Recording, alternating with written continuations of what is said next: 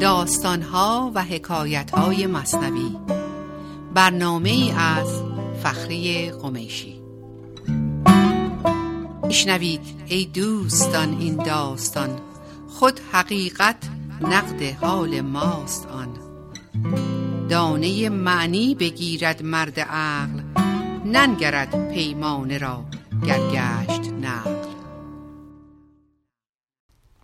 با عرض سلام فخری قمیشی هستم با داستان دیگری از داستانهای مصنوی معنوی. داستان امروز داستان چهار مرغ فتنجو هست. از دفتر پنجم از سطر چهل.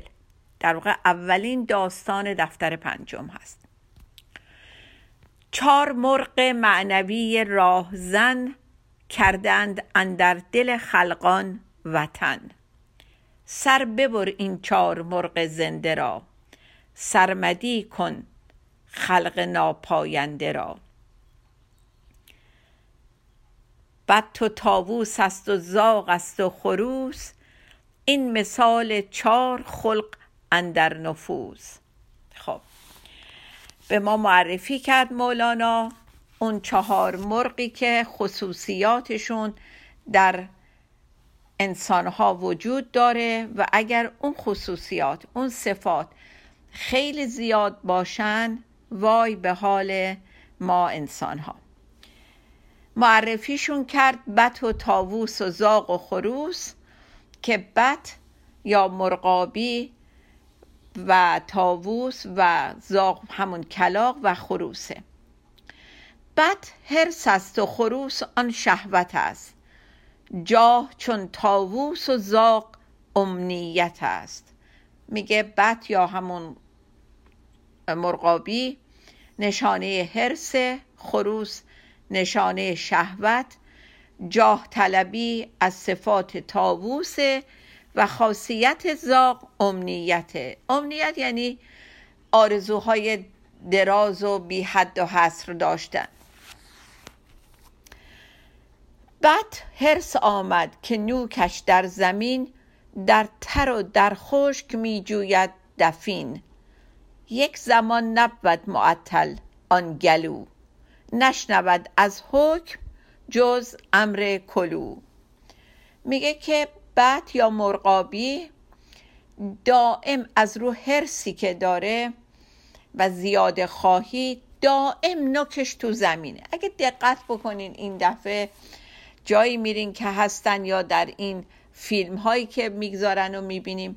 اگه دقت کنین دائم سر مرغابی توی لجن و یا حتی رو زمین خشک است که داره سوراخ می‌کنه و یه چیزی در میاره. میگه یک لحظه گلوش بیکار نیستش. همینجوری دائم داره وارد گلوش می‌کنه. و اون آیه معروف رو شنیدید دوستانی که با قرآن آشنایی دارن که کلو وشربو ولا تصرفو بخورید و بیاشامید ولی اصراف نکنید. میگه ولی این مرغابی فقط تیکه اول این حکم رو شنیده. قسمت کلو بخور رو فهمیده. ولی اصرافش رو دیگه نشنیده و نه بکار می‌بره. و الان وقتشه که با همین خصوصیاتی که مولانا به دست ما داد از خاصیت های مرقابی یه نگاهی به خودمون بکنیم. آیا ما هم این حس هرس و این زیاده خواهی و سیری ناپذیریمون یه نگاهی از زندگی بد هست یا نه؟ حالا ممکنه ما به ظاهر خیلی حرس خوردن نداشته باشیم ولی حتما این حرس رو تو چیزای دیگه داریم و بهتره به خودمون نگاه کنیم. حرس جمع کردن. یه عده ما عاشق لباس خریدنیم. اصلا کاری نداریم. نوبت این لباس کی میشه که بپوشیم؟ آیا در شیش ماه گذشته وقت شده نوبت این یکی شده که بپوشیمش؟ یه دمون حرس و علاقه خریدن لوازم خونه داریم. لوازم آشپزخونه داریم. نمی‌دونم چیزای دکوری جمع می‌کنه. انقدر از این خصوصیات در خودمون هست. اگه منصفانه مچ خودمون رو بگیریم و نگاهشون بکنیم. و ببینیم که اینها در نهایت چه لطمه ای به ما می‌زنه واقعا. مولانا برای اینکه قضیه بازتر بشه اومده یه مثال خیلی ساده ای رو تو چند بیت دستمون داره میده.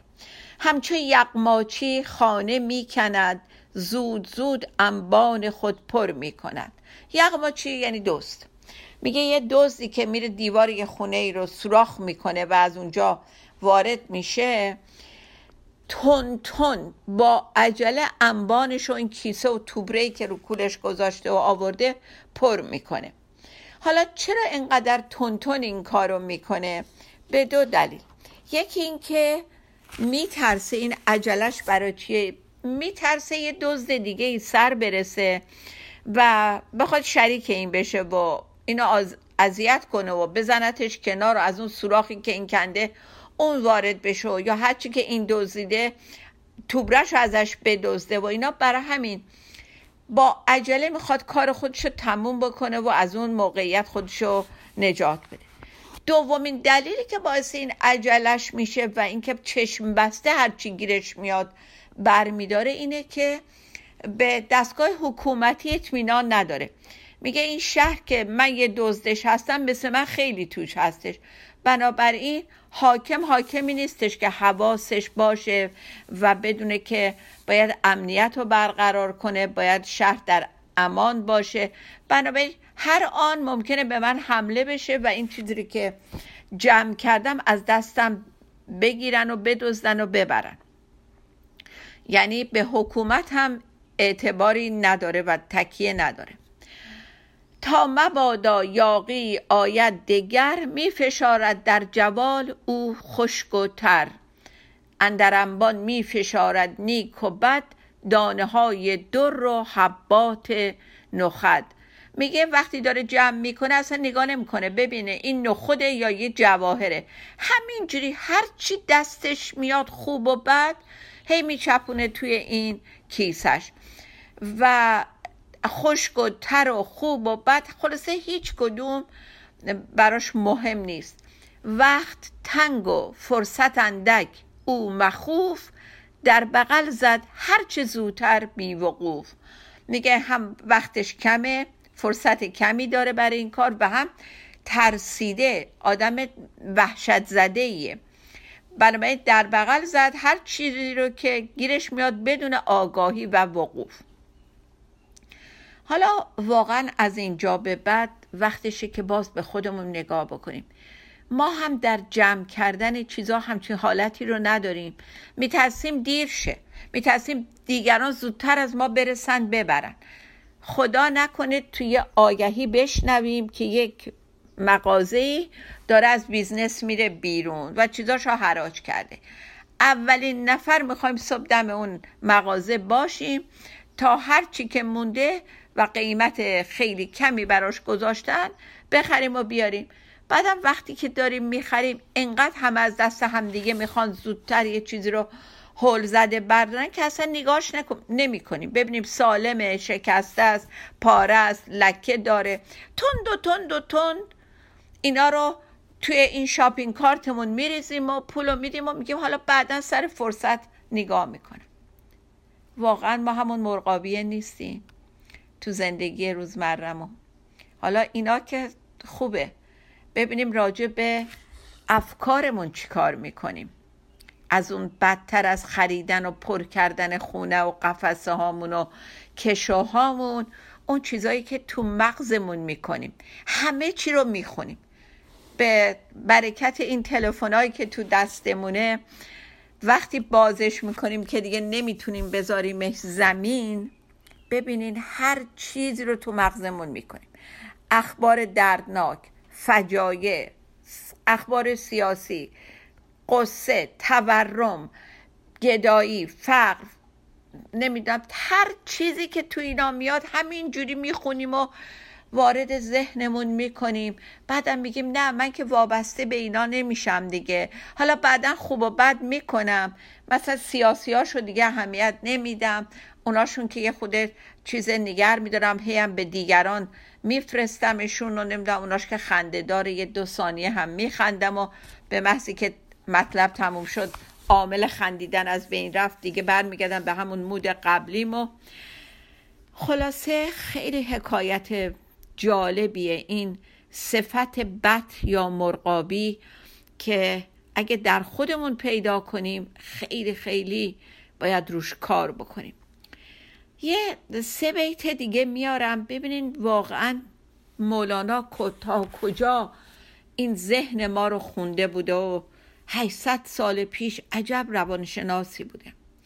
از نبی بشنو که شیطان در وعید می کند تهدیدت از فقر شدید. نبی یعنی قرآن. میگه که تو قرآن اومده یا هر کتاب دینی یا هر بزرگی هم اینو گفته که شیطان میاد تو ذهن ما و ما رو تهدید می‌کنه. ما رو میترسونه از چی؟ از فقر از گدایی.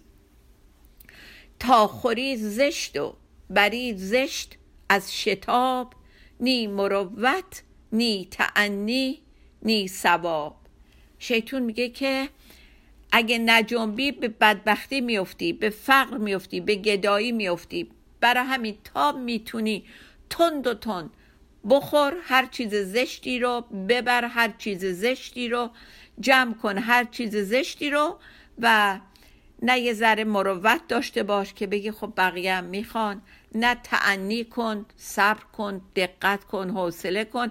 نه ثواب نه خوب و بد کن. ببین به درد می‌خوره نمی‌خوره.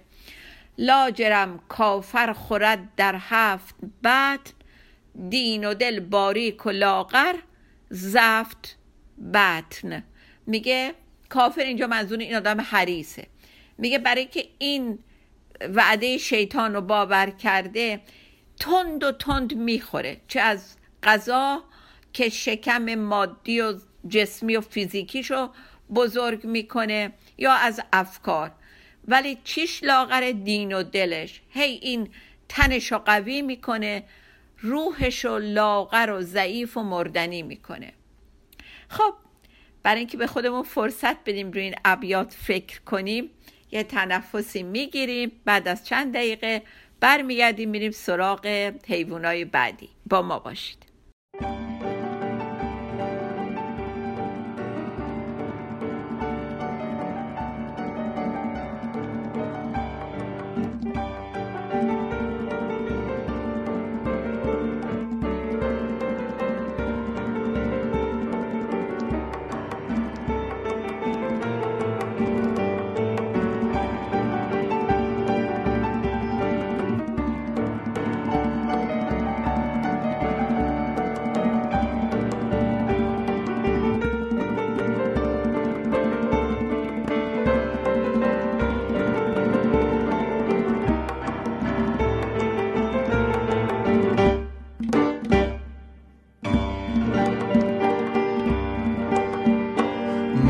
که فرزند این سرزمینم در پی توش این خوش چینم. شادم از پیشه خوش چینی رمز شادی بخوان از جبینم.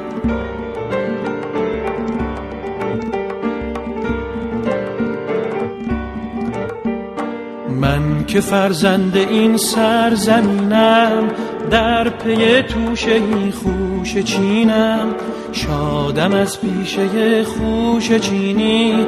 رمز شادی بخوان از جبینم.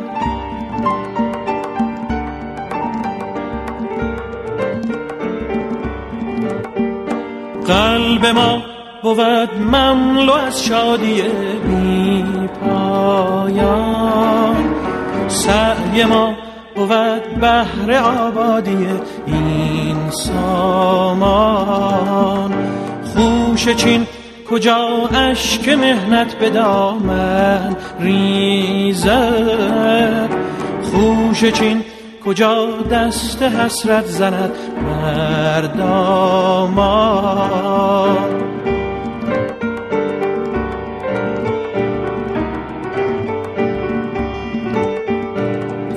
خوشا پس از لحظه چند آرمیدن. همراه دل بران خوش چیدن. از شف گهی هم چو بلبل نغمه خواندن. گه از این سو به آن سو پریدن. قلب ما بود مملو از شادی بی پایان. سعی ما بود بهر آبادی این سامان با عرض سلام مجدد برگشتیم برای بقیه داستان چهار مرغ فتنجو الان مولانا شروع می‌کنه راجع به تاووس این قسمت رو می‌تونین از سطر 395 دنبال کنین. از اول کتاب تا اینجا داستانهای بسیار زیاد و جالبی مولانا در این راستا بیان کرده. ولی چون قرض این بود که ما امروز این چهار حیوان رو راجع بهشون صحبت بکنیم که البته دو تا امروز و دو تا هفته آینده از اون داستانهای وسط صرف نظر کردیم و اومدیم رسیدیم به تاووس سطر 395 آمدیم اکنون به تاووس دورنگ کو کند جلوه برای نام و ننگ.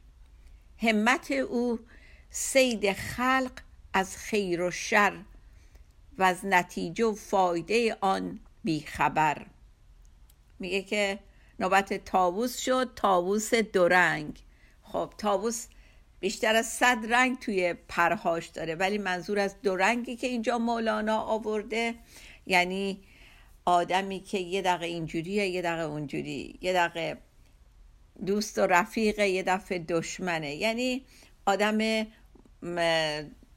درویه که میگه که اون برای چی خودش اینقدر نشون میده؟ برای اینکه نام به دست بیاره و و ننگم که خبر نداره که پشت سر این داره میاد.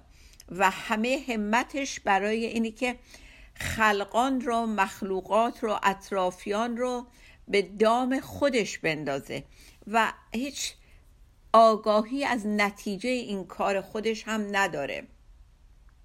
بعد بعد از این مولانا باز مثال می‌زنه که یک دام یک تله که حالا می‌تونه یک تور بافتنی باشه می‌تونه یک تور ماهیگیری باشه یک قلاب باشه.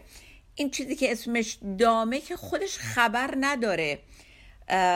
چرا این کارو می‌کنه؟ هیچ دانشی از این نوع کاری که داره می‌کنه نداره. ولی بدون هیچ دلیلی برای اینکه وسیله هست این کارو می‌کنه. داره الان میگه در واقع تاووس هم خودشون مثل یه وسیله کرده که خبر نداره از این کاری که به عهدش گذاشته نبوده و خودش رو این کارو کرده. بی خبر چون دام می‌گیرد شکار دام را چه علم از مقصود کار؟ دام را چه زر و چه نف از گرفت؟ زین گرفت بیهودش دارم شگفت. میگه که دام همینطوری که براتون توضیح دادم هیچ خبر نداره نه از ضررش نه از منفعتش. ولی من شگفتم در تعجبم از این همه کار بیهوده ای که دام می‌کنه. باز رو به تاووس می‌کنه و میگه کارت این بوده است از وقت ولاد سید مردم کردن از دام و وداد. میگه می‌دونم از موقعی که تو متولد شدی پا به این دنیا گذاشتی کارت همین بوده که مردم رو شکار کنی مردم رو اسیر زیبایی خودت بکنی. و برات هم فرق نمی‌کرد اینا دوستن دور براتن یا دشمنن.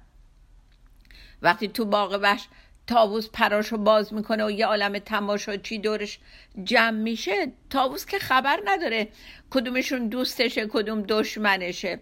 از رو غریزش این کار رو می‌کنه و بعد از یه چند دقیقه هم دوباره بالش رو جمع می‌کنه پراش رو جمع می‌کنه و میره. یعنی یک کار کاملا بیهوده. زان شکار و انبوهی و باد و بود دست در کن. هیچ یابی تار و پود. میگه که از این همه انبوه شکارایی که می‌کنی و باد و بود کبکبه و دبدبه داره میگه که اونجوری که با نخفت خودتا عرضه می‌کنی و ببینین من کی هستم من چی هستم من چه زیبایی دارم. ببین تهش هیچ چیزی تو دستت میاد. آخر سر دستتو بکنی تو این انبانی که باهاش این چیزا رو پر کردی با کبگبه و دبدبه دستتو بکنی چیزی گیرت میاد دستت توش چیزی پر میشه بیاری. اینا باد هوا بود دیگه رفت. وقتی که بادت خوابید و چیز شد هیچی بر خودت نمیمونه. بیشتر رفته است و بیگاه هست روز. تو به جد در سید خلقانی هنوز. میگه بیشتر روزت رفت بی وقت دیگه الان دیگه غروب داره میشه. و تو هنوز با نهایت سعی و تلاش داری سعی می‌کنی که بیشتر آدم رو به طرف خودت بکشی و برای خودت تماشاچی جمع کنی. و تو به شدت برای اینکه دیگران رو در دام بندازی داری کار می‌کنی. آن یکی میگیر و آن میهل زدام وین دگر را سید میکن چون لعام. میگه وقتی هم که این کار رو می‌کنی هی یکی رو به دام میندازی یکی رو ول می‌کنی. اون قبلی رو ولش می‌کنی میره یکی دیگر رو به دام خودت میندازی. و این کارت از نهایت لعام و لعیمی و پستیه. این می‌دونین در, در واقع به ما چی میگه؟ کسانی که دائم در جلب دوستی مردم هستند. ولی این جلب دوستیشون برای منافع ظاهری و موقتیشونه دیگه. امروز این به دردشون می‌خوره میرن باش دوست میشن. فردا که دیگه کارشون انجام شد و دیگه اون آدم فایده ای براشون نداشت. با نهایت پستی میندازنش کنار از دورور خودشون. یکی دیگر رو به دام خودشون میندازن. یه تور دیگه یک دام دیگه پهن می‌کنن. یه آدم دیگه ای رو سید می‌کنن که کارشون رو باش را ببرن. دائم دارن خودنمایی می‌کنن محبت نشون میدن عرضه می‌کنن دوستیشون و مالشون رو نمی‌دونم یا. فقط برای اینکه کار خودشون رو راه ببرن و خودشون رو محبوب القلوب به قول معروف بکنن. باز یه داستان دیگه اینجا مثال دیگه ای میاره مولانا. میگه دیدین بچه ها در قدیم حالا که این بازی ها خیلی مرسوم نیست. قدیم بچه ها چیکار می‌کردن؟ تو کوچه جمع می‌شدن یه چند تا سنگ و چوب و نمی‌دونم کاغذ و اینا داشتن. یکی می‌شد فروشنده مثلا ساندویچ فروش یکی می‌شد مشتری. این میمد یه که چوب می‌داد بهش می‌گفت یه دونه ساندویچ بهم بده. مثلا اونم یه ساندویچ کالباس بهش می‌داد.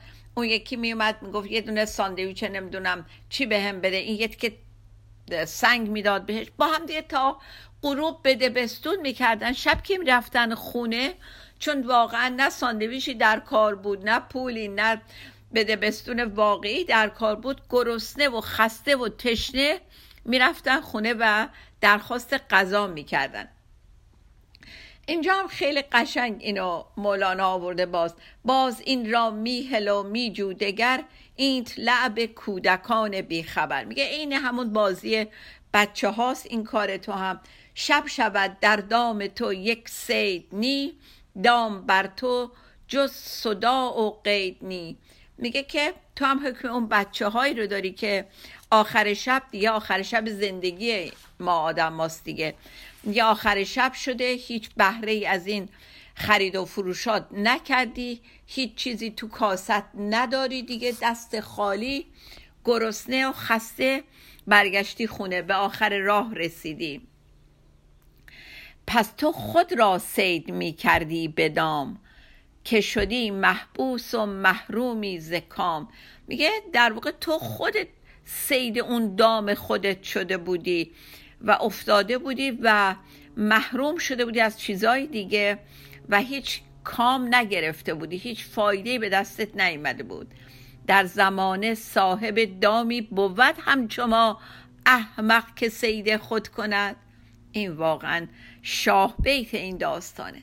حالا میگه خودمون رو نگاه کنیم. تو دنیا هیچ صاحب دامی هیچ سیادی هست مثل ما احمق که خودش رو سید کنه.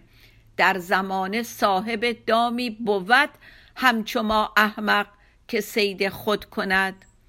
آنکه ارزد سید را عشق است و بس. میگه کدوم سید ارزش شکار کردن داره عشق؟ لیک او کی گنجدن در دام کس؟ دیگه سید با ارزش سید عشقه ولی به دام هر کسی نمیافته.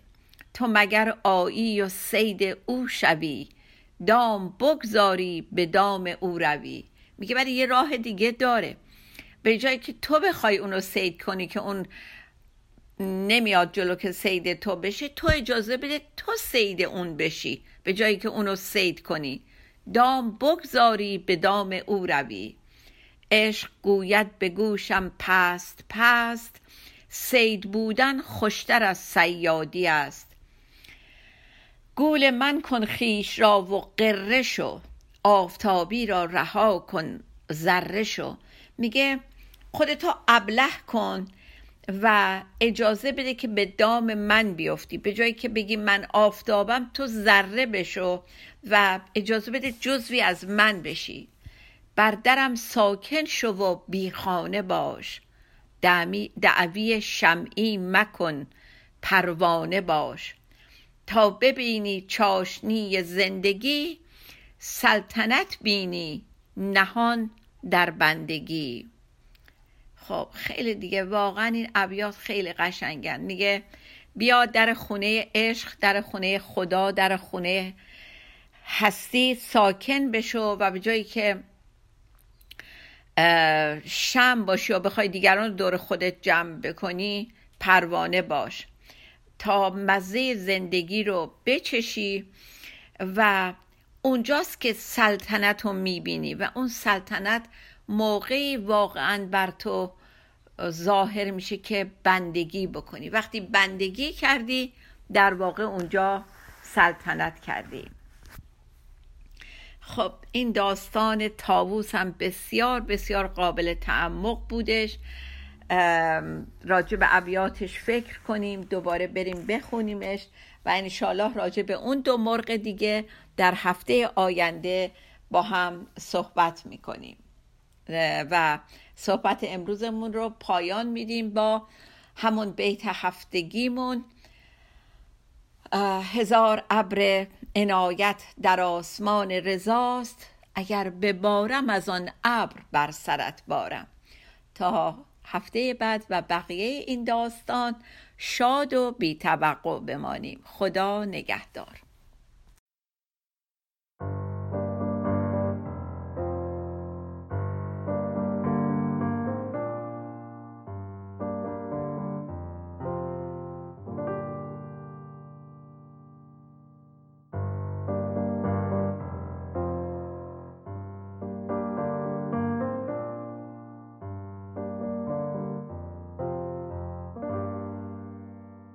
به سوی تو به شوق روی تو به طرف کوی تو سپید دمایم.